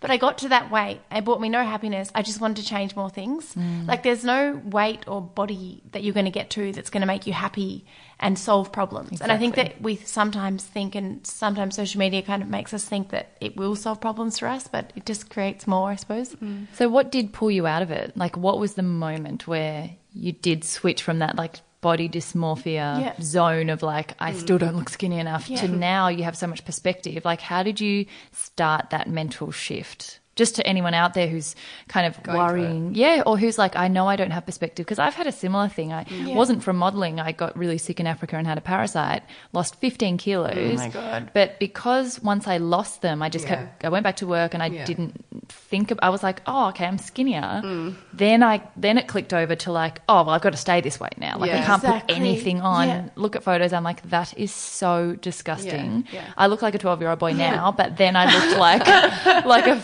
Eight. A five year old. like, like I was so unwell, but couldn't see it. And Yeah. so you have, and I don't know what clicks you over, whether it's someone saying, are you sick? Or, Yeah. you know, what did bring you guys kind of out of it? Um, well, it was definitely not one moment. I think that's one thing that we like to be really honest about. Um, finding that journey to body confidence and self love and everything is a full journey. Um, and there isn't really like an end point where you're fully fine. We still have days where we wake up and we're insecure, um, or points in the day where we go to think negatively about ourselves. We're just quicker at getting ourselves out of that mindset now. Yeah. And that happens over time. But for me, it was stressing less about the way I looked. Um, and once I started eating well for how it made me feel and the energy it gave me and, and focused on food in that way, and then exercise because I enjoyed it. You know, I remembered how much I loved sports in school. And I, so then I started exercising again just because I liked being active. Um, and I found exercises that I actually enjoyed that didn't feel like torture. Um, and, you know, mixing it up and stuff like that. I think when those kind of things came into play and, and also having the responsibility that we did of, of young girls looking up to us, that was a massive one as well because, you know, I wanted to be the best person that I could, not just for myself, but for these people who were looking up to me. So that was um, another thing that helped out. But yeah, I think it's just knowing that it's going to be a journey and, and go along for the ride and it's not going to, you're not going to end up waking up one day where every day from that point you're going to think you're absolutely perfect because nobody does and everyone has insecurities. But other than, you know, um, eating well for the right reasons and, and exercising for the right reasons and, you know, finding time to do the things you love, like spending time with friends and family, that might mean having a wine or eating a cheese board or, you know, having some chocolate. Like all that sort of stuff is so fun now because we've let go of the stress of having to try and look a certain way or having a certain weight because I think your body tends to thank you for it once you find that balance. You know, you, mm. you're not, probably not going to be the skinniest you've ever been or whatever. But as you said, your skin will glow, you'll, fi- you'll feel happier and everything if you're doing everything for the right reasons. So yeah, I think that that helps a lot with the journey. And then and then we also have an exercise which we've got in the book, which is another thing that we get young girls to do. And when we go and do the chats at schools, you can talk about that. Sure. so we get them to write down because obviously something that we do naturally is that when we look at ourselves in the mirror, we naturally think of the negative things first. This is what we do. So what we try and do and what helps Steph and I to kind of get through talking to ourselves negatively and that dysmorphia kind of mindset was kind of focusing on the positive things. And you have to train your mind to focus on the positive things because it's unnatural and it feels mm-hmm. uncomfortable. And at the start you feel really arrogant doing it and weird and oh I can't like things about myself. Like w- why would I but we write down um, the three physical things we love about ourselves and then the three non-physical things and put it we well, we recommend putting it next to a mirror or when you wake up in the morning next to your bed so you see it and repeating it every morning and night Until you don't until need you don't need to anymore. Um, because you and then when you look in the mirror like of course we still have days where we're like oh I want to change this and but you can snap yourself out of it so quickly and you stop going to the negative thoughts straight away and, and you can you can think of yourself positively. And the funniest thing is like one of Steph sees her abs which she used to hate when she was a kid and now she loves them. So it's about kind of embracing what you have and not worrying about what other people have and making the most of what you have and and loving that about yourself because Yeah. you can't change it. Yeah, so you might as well love it I, f- I feel the same, not just with like physical body image, but also just confidence in terms of like your achievements or Yeah. your career. Yeah. Talk about self doubt all the time. And the point isn't to make it go away because it's probably never going to. Mm-hmm. And it is natural, of course, mm-hmm. to wake up every day. It's also a sign that you care. Mm-hmm. The minute I don't doubt myself is the minute I'm like, I probably don't give enough of a shit about this presentation or whatever it is. Yeah. But it's just, yeah, about having the right strategies to get through it quickly. It's not about making it disappear. It's just about being able to like get over it. And for me, quotes is a really big one. So I have those like plastered everywhere. And I Your love your quote book quote. on our desk has been the best addition to our office. I'm office. so glad. well, one of them everyone that has I, to buy it Yeah. it's the best it's the best Christmas present Oh, you guys, you're so sweet. well, one of the ones that I'm going to put in addition to, which is from your book, is there's no comparison between the sun and the moon. They both just shine when it's their time. And like writing little things like that around the place, that you can't help but kind of feel a bit more positive about yourself and about life and hmm. Comparison being silly when mm-hmm. it's written everywhere. So I think that's a really good, really good strategy. And you guys have heaps more tips as well about just navigating that social media comparison thing um, in mm. chapter two. But interestingly, chapter three, which I didn't think would be a whole chapter, but I'm, I'm so interested that it was, is about like bullies and Yeah. haters. Yeah. So again, coming back to social media and the community being a great forum, it can also be quite mm-hmm. dangerous. And mm-hmm. there are a lot of people with a lot of hate out there who mm-hmm. don't necessarily have the same approach to human interaction as we do. Have you? What have you guys experienced? Have you had? Do you have haters? Have you had bullies? Have you had it inside the community, or you know, Yeah. within members, or against you, or and how do you deal with it? Well, we have a no bully- bullying policy in our Facebook community, Yeah. and actually, I don't think. Well, definitely not with our, our new program for sure. had to we have de- never had to delete anything. Um, the community is really beautiful and supportive, and we hope that that continues. But outside of that, obviously, with Instagram, both our accounts are on public, not private. So we understand that that means we're opening the doors to strangers in other countries or random ages or whatever to say whatever they want to say. And because they're behind their phones or the computer screens, they can say whatever they want and they don't know us. So what the hell? But what I think what they don't understand is that we are real people. And unfortunately, sometimes if we see one of those comments when we're having a down or off day, it can affect us. We've learnt how to be a little bit more resilient with it. And for me, that's been just completely completely ignoring it. My tactic, and I, it might be because I have the following that I do. So, yeah, there's a whole lot of people following me who can say whatever they want, is to literally just block and delete. Delete a comment as soon as I see it. Block the person so they don't have to say anything else anymore, particularly if they've started some sort of argument or, or With whatever. someone else, yeah. it's really beautiful. Like, my following community, the positive side of it is a lot of the time if they see something nasty, they'll stand up for me, which is so, you nice. don't even have to do anything. I don't have to do anything. but when it turns nasty, or if they start then attacking those people who are standing up for Mm. me, that's when it's like no longer okay. And I've noticed that in the past, when because Laura's tactic's quite different. When I've tried Laura's tactic, maybe I'll let you explain yours first, and then I'll explain what happened when I did that. Sure. Well, it doesn't. It's Steph's right. It doesn't always work. And even I used Steph's tactic the other day when on when I posted the proposal photo, and people were commenting negative things, which are the things that were in the article. I just deleted them straight away and blocked hmm. them because I was like, you know what, this is a really positive moment for me. I'm not even going to consider. Don't your- ruin my note. Yeah, I don't want to talk to you. Get out of my face. But what I like to do is sometimes, and it does take a lot of energy sometimes when they do reply, but a lot of the time it just gets them to realize and kind of understand the you're human. consequences of their actions and their words. I kind of pull people up on it and say, Hi, like, thank you so much for your feedback.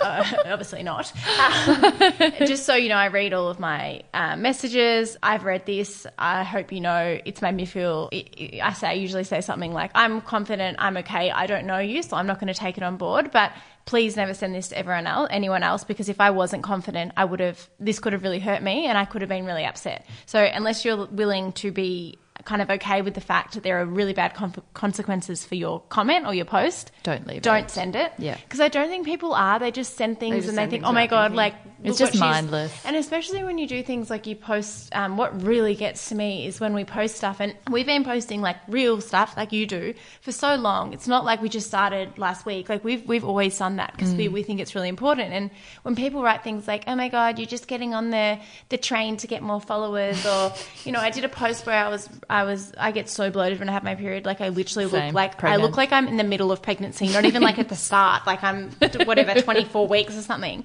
And I did a post, and, and people were writing things like, "Oh my god, she just did this to get attention. I'm so sick of like influencers making themselves look fat to get attention." And I was like, "Do you know what? That is not why." And that got to me because I was like, I post like I didn't have to post this. I wanted to post it because I want other girls to know when they because when I used to get my period and I really cared about like I was obsessed with being skinny. I used to you know weigh myself and my weight went up when I had my period and I would, Bloating affects everyone. Exactly. And I wouldn't eat as much, even though my body needed it because I was hungrier, but I would mm. deprive myself because I was like, oh my God, no, like I'm not perfect today. out. So I just, you know, we just want to share those things to, sh- to show girls and, and show boys and girls, everyone that you don't have to look perfect all the time and no one does.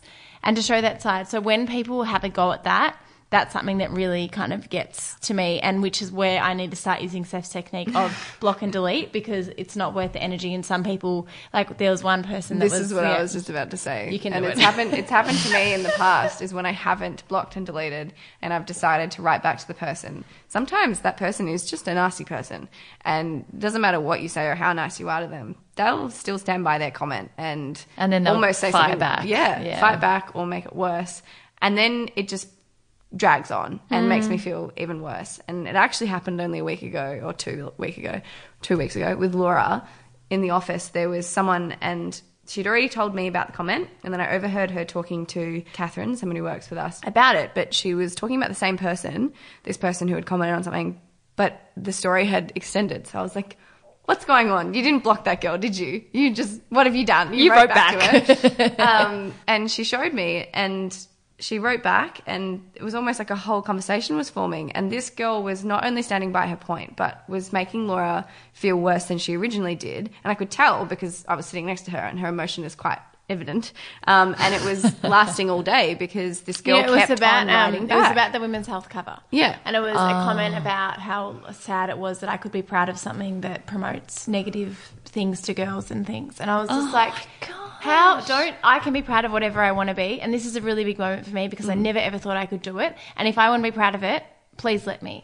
And it's also when people bring up like uh, because we we're really strict on our values of our business, and I, I think that you know we do really help stand people. And when people have never experienced the program or know nothing about it and have a go at us about That's being when they have the models and to all those things, it, that's exactly right. And mm. that's so this yeah, Steph got my phone and she did it for me. And Literally. it's quite empowering. I was like, okay, I can do this now. I can do it myself. Yeah. Oh, amazing. Well, it's so good that you do have strategies in place because that just makes it, you know, as soon as you have your boundaries and you know what to do in those situations, Yeah. it doesn't like, you you know, you don't let it get away with you and kind of Definitely, spend but days. there's still pressure points, and we both have that. Yeah, of I- like course. the little issues that things that people would say that always get me no matter what. But anyway, we're and they tend to it. know your triggers, right? People Yeah, pick totally. what's going to be the most Exactly. controversial. Um, and you guys have amazing tips on managing like anxiety and stress in Oh, chapter thanks, six. Sarah. you are looking. You know our book better than us. You're, you're amazing. I'm like, really? Is that that? Did I write that? uh, but um, yeah, so if you if you guys do want to hear more about that, then make sure you do get a copy of the book, and I will you, um, You're the best. uh, have a look at chapter six. It's got heaps of interesting tips. But I just do want to move on to the last segment because I realise I've already like gas bagged away for Oh so long. so just quickly, the last segment is called Play TA, which is just the fact that we all focus so much on output and achievement and doing and you know we, we don't focus a lot on just being mm-hmm. and even identifying the things that make us happy i think we don't ask the question is this making me happy is it bringing me joy and i found that in my legal career that I was like, oh, this is, I'm achieving. And like other people think it's fancy. So I'm probably happy, hmm. maybe. Or mm-hmm. maybe I just, I'm just doing what I should. And I never really detached that from like, is it worth it? Am I spending my life doing something that's actually making me feel good? It didn't make me feel bad, but it didn't make me feel anything. It was Yeah. just like, blah. Yeah. So do you guys think that if you had no time and no money constraints, is this what you'd be doing? Hundred percent. yeah, yeah, definitely. And it's it's funny though because that's changed. If you'd asked me this question three or four years ago, I was like, uh, I don't know, maybe not. I was still really interested in modelling, but no, we're so lucky to be able to do what we do, and obviously be in a position where we're really happy with our career, and because as you said, it's it's not always the case. You can't always be over the moon about your job. Um, but that's also not to say that we wake up every morning and it's like, yay, we're going to the office today. like, there's work's hard, and I think that's what it. I mean, that's why it's called work. But yeah, very lucky to love what we do, and and I wouldn't want to be doing anything else. Yeah. Yeah. And we are very lucky to have found it at our age. I know, like a lot of people very don't. early. And it's hard because you see, I remember when we didn't have Keep It Cleaner, you know, I started social media, and there's not only the, which is what we go into in the book, there's not only the body comparison, there's the career comparison. Yeah, absolutely. And you're Oh, comparing totally. yourself to people that they're like 15 years older than you, and they're doing this, and you, that's why it's so important, again, not to compare yourself because Mm. you don't know what they've been through. You don't know, like, how old they are, what they've done, and, and they might have just found their way two years ago, but you're com- comparing yourself to them at the end. And Mm. we're really lucky to have found what we love, but it doesn't mean that. You know, people need to be like, "Oh my god, I They need to be an so entrepreneur or I hate something. my life." Like, Yeah. no, it takes it takes time, and I think Yeah. the more the like it's like with uni, like the I worked out that I didn't like arts, but then I found that I like business, and now I do business law, and so it's Yeah. like you kind of you find what you don't like, and then helps you find what you do like, and and all those things are learnings. Yeah. Totally. And you don't regret, like, I don't regret doing that semester of arts. Like, well, I really didn't like it. It was great because I learnt that I didn't like it and Yeah. I was going to like something else. So, Yeah, I think a lot of my stuff has come from my background growing up. My parents were always so supportive of whatever me and my brother wanted to do. If I wanted, if he wanted to start rollerblading because I was rollerblading, he mum would buy him roller skates, even if oh. it lasted like two weeks, whatever. Like we were, they were very supportive. We could we changed sports all the time. Dance interests like went out the window so quickly. It was just they were always like, "Yep, sure. If you want to do that and you think you're gonna love it, let's let's help you get into it." And it was the same with modeling. They were both always supportive of the idea. They knew it was something that I wanted to do for so long. They were fine with me having a gap year because it was something I wanted to do and it was going to make me happy. And um, you know, even when I was looking at courses I wanted to do, it was all TAFE subjects. They didn't care that I, you know, was like not getting into the highest or um, most recognized uni and like going for the highest degrees or anything. They just wanted me to be happy in whatever I was doing. Once they saw that I was and everything, they were proud of me. Um, so I think that's really stuck with me. And, and growing up with that's made me realize that I don't, even if it, I'm, I mean, I've been lucky. It's also made me in a very great financial position. But even if it hadn't, I think I'd always lean towards being happy. Um, even recently with Josh, uh, this year, leaving his job, which was very comfortable. He was set up to run a business that's his dad's business, and he could have done that for the rest of his life and been very, very financially comfortable. But he fell out of love with it and he wasn't happy anymore. So he wasn't motivated to go to work. He just wasn't excited about anything anymore, and it was affecting his happiness at home as well. So, that for me and him taking a big jump and everything like that or at least trying other things that he might be interested in and trying to find where his happiness was mm. was great because he's now really happy in what he does. And it's not to say it always works out when you do take those leaps, but I think you just have to do them to, to work out where your happiness you, is. not for- I think a lot of it, like you said, you maybe you did it, and so I think that's why I did law. Maybe because I was like, oh, my parents will be impressed with this. Yeah, people and think that's it's a why good you career. do things, and so it's important to remember that you're actually the only one who has to. Because people have opinions. Oh, you shouldn't do this. Like before I started my blog, pe- I'm, people were like, oh, you can't do that. But the only person who actually has to do the work is you. So if you're letting someone else control what you do as a job, they don't have to do your job. You do it. Yeah. So you ha- you, have to live yeah, that you have day to to do it for you, not for anyone else. You, you shouldn't be worried about you know leaving leaving your job because your your parents or your friends are going to think it's a bad decision. Like Or even you're the one, yeah, you're the one who has to deal with the decision, so you can make it. And I also think you guys both touched on something really important, which is that you do have to try a lot of things that you don't like. Definitely. To eli- it's like a process of elimination. You're never going to know what you don't, what you do like until you know what you don't, and that involves experimentation. So if you stay in one career your whole life, fine if you love it. If you mm. don't, you don't know what else you like until you've given it a try, and that does involve like starting and stopping a few things, and that's fine. Like Yeah. life is. You know, we're alive a long time. Yeah. You don't have to get it right the yeah, first time. exactly, exactly. And so, in between all of your work stuff and even personal branding can still be quite consuming mm-hmm. doing your own work. How do you guys find your identity outside of that? So, what do you do anything that's just for fun, like not for learning, not for branding, not for networking? I find that really difficult for myself because even stuff that doesn't feel like work is still indirectly kind of like for my personal development. So, do you do anything just for joy? Yes. Um, Like Netflix, things. even? Yeah, absolutely. Oh, yeah. Netflix series We or love just trashy mindless TV, TV. Yeah. Um, movies, even old school movies, I've watched a billion times. And then also just hanging out with friends and family and putting the phone away, um, or getting up the Murray for me, going to the country, getting away from it all, or going on a walk or whatever. Those sort of things are, are great, and I do them just for me. And then randomly, every now and again, I like drawing.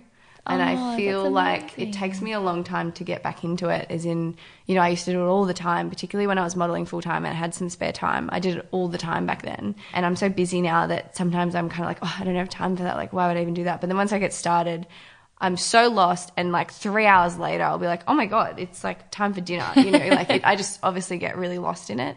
So it's something I definitely want to try and make more time for ongoing. But yeah, I think anything that you find where you lose track of the time, you don't feel like you're looking at a watch or anything like that, and you're just genuinely happy, it's like it's so important to do those things. That's how I define that kind of joy is do you forget what day it is or what time it is? If you do, it's the right kind of activity. yeah, definitely. Do you do anything like that, Laura? Yeah, similar to Steph, but instead of the river, it's the beach. Beach. Um, but yeah, take spending time with my dog, Yeah, how good are family, dogs? friends. Yeah, especially golden retriever. Oh, and Ari. Ari is a very special dog. Your nephew. yes. do you guys find it hard to put your phones away in those moments because it most of the time you do spend on your phone is spent building your community? It is mm. for a positive reason. It depends what time it is, I Yeah. think. I think the best time was when Steph would engage because the mm. only thing that can really go wrong, like if there's a disaster, one of us will know about it. So I feel like sometimes I'm like, oh, I should check my phone because what if something's gone wrong and something's happened Yeah. with Steph and we need it. I need to be there to help her and, and, you know, fix it.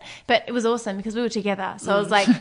nothing can happen because we're together. Yeah. So it's, it's okay. So I Yeah. think, um, yes. it- And over Christmas, it'll be good. Yeah. Um, because we know it'll be really good to take some time off the phones over Christmas. Yeah. But when you run your own business, I think the reality is you can't take a lot of time off your phone. And we've chosen this career, and And you enjoy fine. it a lot of the time. exactly. That's Yeah. exactly right. So I um, don't think we can say like, oh, we, we I used to be able to say switch off at eight o'clock, but now the reality is can't. Yeah. that's okay. And I think it's also like, and I don't want anyone listening to be like, oh no, I know for a fact that when you go on your walks up the river, you have your phone on you, or like when you're with your friends and family or eating your cheese board, you have your phone on you. Because I do like I snap about it and I put things on my stories like that. But again, that's a part of what we do is showing that side of us. Um, and anytime that we do that sort of stuff.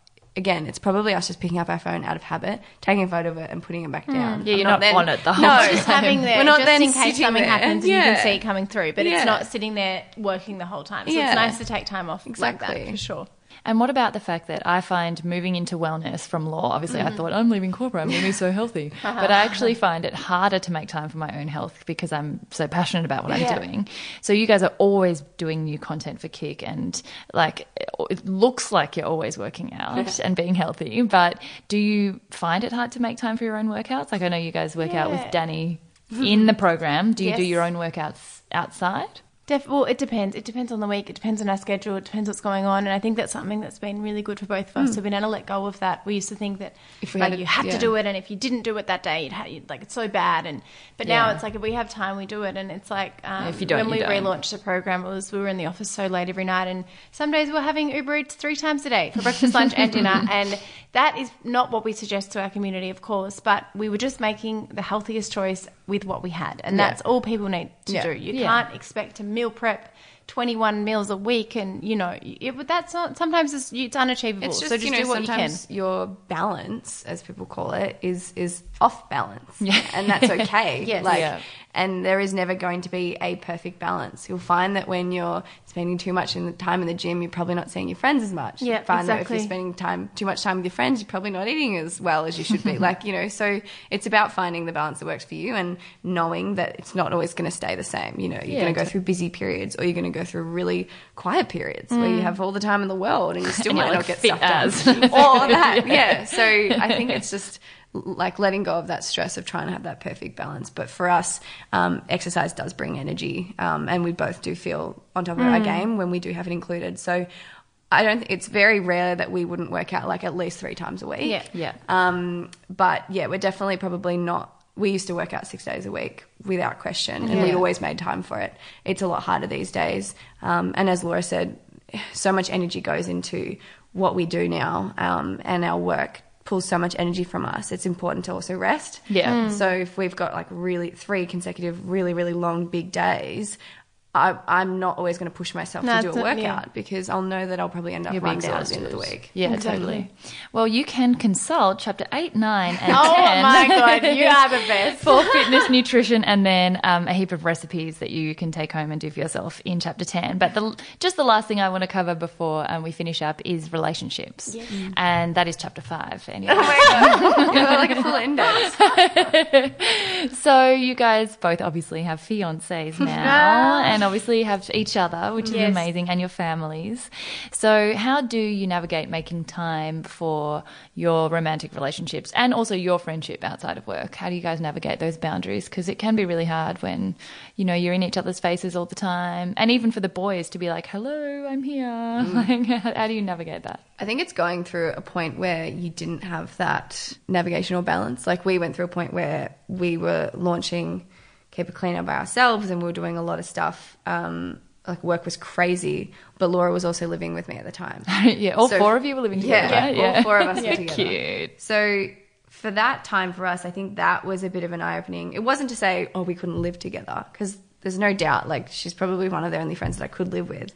But because we were so busy with KIC at the time, it was really hard to find that line where we could just like switch off and have fun. we would get home from something and We'd- we'd like, work all day, literally yeah. we'd get home from work and we might have had to go to an event which you know is work we get home at 11.30 and we'd literally be having a finance meeting here until 1 o'clock we'd be writing all over like all numbers all over the thing and, it wasn't just that; it was like if we were cooking dinner, we might as well be doing a KIC recipe. Yes, Ah, like it let's shoot very it. much like So let's shooting. take an advantage of every single Yeah. opportunity. Every mean, morning yeah. we were going to the gym together, Yeah, so we were taking so we photos of each other at the gym. workout. It Yeah. was just too Yeah. much, and so I Yeah. think for us, We were kicked out. From, you can't have too much KIC, okay? from that we saw that our relationship outside of work needed to be prioritized and separate Yeah. because like in the end we we are best friends and we never want to like lose touch of that and it's not to say that when we're in the office we're not friends when we're, we're yeah, still you just very have different close. modes. yeah yeah. It's like Nick Um, and I have the same thing. Sometimes we're a couple, and sometimes I'm like, "You're my bloody business partner. Act Yeah. like it." yeah, Exactly. yeah, and I mean, I work with Josh as well, so Yeah, it- you know we've had to learn how to do that as well. And I've I've heard you talk about, you know, those kind of like bedroom boundaries and all that sort of stuff, and I think that's really important to touch mm. on. Obviously, there's nights where you know you can't help but you have to talk about work, or like things have happened and you just you need to be talking about work. But I think it is important, whether it's Josh or Laura or any other friends who I'm working with, it's about still doing those things that you do love and where you're not thinking about work. And you do have to physically talk about it and be You like, do. we Please need to switch off. Let's Yeah. put our phones away. This dinner is not going to be about work. Like we have to say that out loud and then all agree and then it's fine. Um, unfortunately, that's the case, but like that's just how it is when you, we're all so passionate about what we're doing. Yeah. We all love what we do. So it's hard to switch off from something you love, but it is so important. So yeah. And you do feel like a bit of a wanker the first time when you like sit down with people you're really close to and be like, we need boundaries. Yeah. but then you're like, this was a good conversation. And You're like, we need boundaries. okay, so second last question is just to finish up, what are three interesting things that you never get asked or you never have, get to tell people? Um, and I reckon you should do it about each other. okay. it's like the I'm gonna try newlyweds and think of game. funny ones. Okay. Um, Yeah, funny ones are the best. So either like habits or allergies or like tattoos or like funny memories. If anyone hasn't seen Laura's dance move, I 100% try and catch her out one day, regardless of whether she's had a champagne or not. Her dance moves don't really change; they just get a little bit more exaggerated. Um, Can you describe them? It's like aerobics meets an un like just no rhythm. Mm-hmm. Um, no, no. like she'll hear the beat and will either go too fast or way too slow. There's Okay. no, no, never to the beat Yep, beat of her own but drum. fine. very very active you know instead of doing like a slut drop she'll do a squat jump like you know like it's just Not it's sexy. very- no. No, I can't do it. I can't do it. I can't do it. but even when she like shakes her booty or something it's like the most adorable little like like she'll just i can't it's hard because you can't see You can't see. Yeah, I'll, you know, I'll find the some like biggest- video and post it. the biggest grin like ever. So her dancing is some the most entertaining, one of the most entertaining things about you. I think that's, that's one thing probably a lot Well, of people. thanks. If they haven't seen it, they wouldn't know that about you. Okay, I got yours. So number one, Steph has the best style, oh, dresses for how she feels. Yeah. So Steph will walk into the office and she'll be wearing like the cutest like garden dress with a little bow, and I'm like, oh my god, you, you would have felt really like I'm gonna dress like pretty today. and then she'll come in like Britney Spears and like, what? Where did this come from? I love it, and it's literally Steph dresses and how she feels. So that's one of my favorite things about so Steph. Um, she only eats two breakfasts really a year: acai bowls and porridge. She like to swap. I've that noticed, around. even I've noticed that. Yeah. I'm That's- a creature of habit with food. Yeah, I you're a bowl bricky girl. But Yeah. especially with breakfast, that's like the yeah, biggest, especially with breakfast. Biggest, But I think that's because it's the one that you want to make the easiest. So once you get into a routine of making something, Yeah. it's just like you don't even have to think about it. True. yeah. Um, what's another another one? about you is no matter how often you fake tan, you still get it wrong.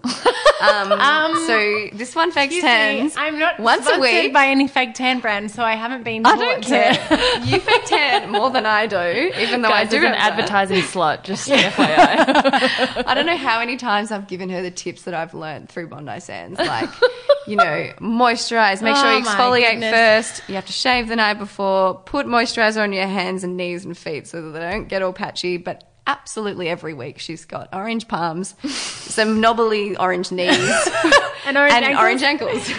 But that's all right because at least I made the effort to fake tan. So I feel like as long as I'm, I'm like I'm killing it. At least I'm fake tan. I'd rather have orange knees than you know. Anyway, Than pasty whatever. knees, right? exactly. Yeah. what? Uh, one more thing. One more thing. Um, you're the best present giver ever. Steph is the most thoughtful present giver in the whole world. You are. Steph literally thinks of the presents that you would not even think that you need it and it's the best thing ever. Oh, Yeah. I love giving presents. so much more than another thing. receiving them. I'm so awkward. Same. Yes. I much prefer giving. Yes, as well. and I love thinking about it in Yeah, advance. Like, yeah. And I get really excited if I feel like I've Yeah. done good. I'm like, Same. and then I give it to them early because I'm like, I can't wait to show you. Um, okay, another thing is Laura is the nicest person I've ever met, except when she's training you. If I um, like, she's just turns. She still smiles, but it's like this evil, like Smiling you've got to keep doing those burpees. Like, I don't know. I think one day you will pick up PT and you will be doing it. I think you're made for it. But I don't like Um, when people. I don't. I don't do a lot of PT. No, like, you don't actually like get trained. told. Yeah, you just but like you to like tell being people told. what to do. Absolutely, exactly. Even when we're like running a group session, she'll be like, like, "Steph, keep going." I'm like, no, I'm in this. At the KIC um, app launch the other day, you were like, burpees, everyone. I'm like, Laura, no one is doing Tully burpees. was like, Laura, stop. she has this like evil grin. And I know, and, it, and it, but a nice smile. So you're like, damn it, I'm good at this burpees. Damn it, I still like her. All right, so very last question, which I'm actually going to turn into like last A and last B. so, since I love motivational quotes so mm-hmm. much, firstly, what is your favorite motivational quote? And secondly, because this is probably going to come out at Christmas, mm-hmm. what is your New Year's resolution for next year? Okay. Um, well, I love the co- the quote that you said before about the sun and the moon. That's one of my favorite comparison quotes. I also am obsessed with Dr. Seuss quotes, like all of them. There's not really a favorite. There's Yeah, so they're many I happy. love. Yeah. And they're Um, like worded so well. They just are. He's Like a just, riddle. They're so he's simple, great. but they are so meaningful Mm. and just yeah. Like even the one you are you. That's that's truer than true. Yes. There's no one in the world who's youer than you. It's like, uh, oh yeah, well that's right. There is no one that's more youer than yeah. It just makes sense, and they all kind of do. Or the one about, um, you know, how does it go? Mine's um, be who you are. And Yes, say that what one. you feel. Because Yes. the people who mind don't matter, and the people who matter, Matter don't, don't Don't mind. mind. That's the yeah. best That perfect. That one used to be my favourite quotes. Instagram bio. Yeah, Oh, see, it's just Dr. the Seuss. best. And I used to have that on my desk when I was working in the midnight office. I should probably bring it into the KIC office You because I'm never at midnight. um, but yeah, I just think they're so playful and sweet. But when you actually read into them, they're so perfect. Okay, while you're talking about unusually Year's resolution, I need to go to the bathroom. Okay. I can't. That's another random thing. Oh, that's actually a random thing. 500 Oh, yeah. Okay, I'm going to talk about this while she runs off. Okay. That is actually a fun fact about Laura. She has, she Small can't hold bladder. on to her bladder. I'm the same. Like, as soon as she has the idea that she needs to go to the bathroom, if she doesn't go, she'll pee her pants. Um, but I, it's so funny because often in meetings, because I know I can read her body language, I knew she needed to go to the toilet then. Already? Oh, absolutely. Um, but she'll be sitting in a meeting and she'll just be wiggling her bum around or she'll start talking faster. Um, and I'm just like, Laura, ask to go to the bathroom. Just go. Like, I have to like tell her because I know her body. So is her New Year's resolution going to be like bladder control Well, or like pelvic floor is- exercises? yeah. I think for her, she's just nervous about the day she gets pregnant because she's like, oh no, my bladder's going to get even worse. Oh my gosh, I'm the same, but mine's more like as soon as I know that I can't go, like Yeah. on a bus Yes. when we're traveling or something. Yeah, that's true. Or I'm you get like, stuck in a really go. long line. Yeah. You're like, oh my god, there's a bathroom, yay! And then you get there and there's like ten people in front of you, and you're like, oh, okay, suddenly I really need to go. Or on the way to the airport, this has happened to us before in New York or LA. hey, when you get on the freeway and there's no shoulder Yeah. anywhere to pull over, I'm always like, I need to pee. And Nick's like, you just pee. It's just psychological because you know you can't pull over. worst. No trees anywhere, and I'm always like, nah, it's happening. It's happening. It's happening. Pull over. Yeah, yeah. Um, so what's your favorite quote? Did you think about it while you're on the loo? Um, the comparison one. I like that one. The sun and the moon. yeah, that's a good Which one? Are, which one are you guys of the sun and the moon? No. Who's I'm the, the sun sun. and who's the moon? Although neither of us are night people, so So you're both the sun. I'm probably the sun. Damn. I don't know. Yeah. I can make a moon. Okay. Sure. sure. What's your New Year's resolution? Um, I don't like setting. I don't set a lot of New Year's resolutions. Ah. I find that last year I had a bit of a mini, not breakdown, but I, a bit of a questioning of myself. When I'm not, I can set things better when I'm under pressure, and because I'm qu- obviously it's more quiet between Christmas and New mm, Year. Mm. I remember last year. I remember I was literally like. What's wrong with me? I have no goals. Am I even doing the right job? Uh, I'm not even like I get quiet. in this lost period, and Yeah. I really thrive under pressure. And I don't feel a lot of pressure at New Year's period, so I can't set them. Okay. but I also find that we set them throughout the year. Yeah, we do. Um, so, and I find that what I set usually at New Year's doesn't.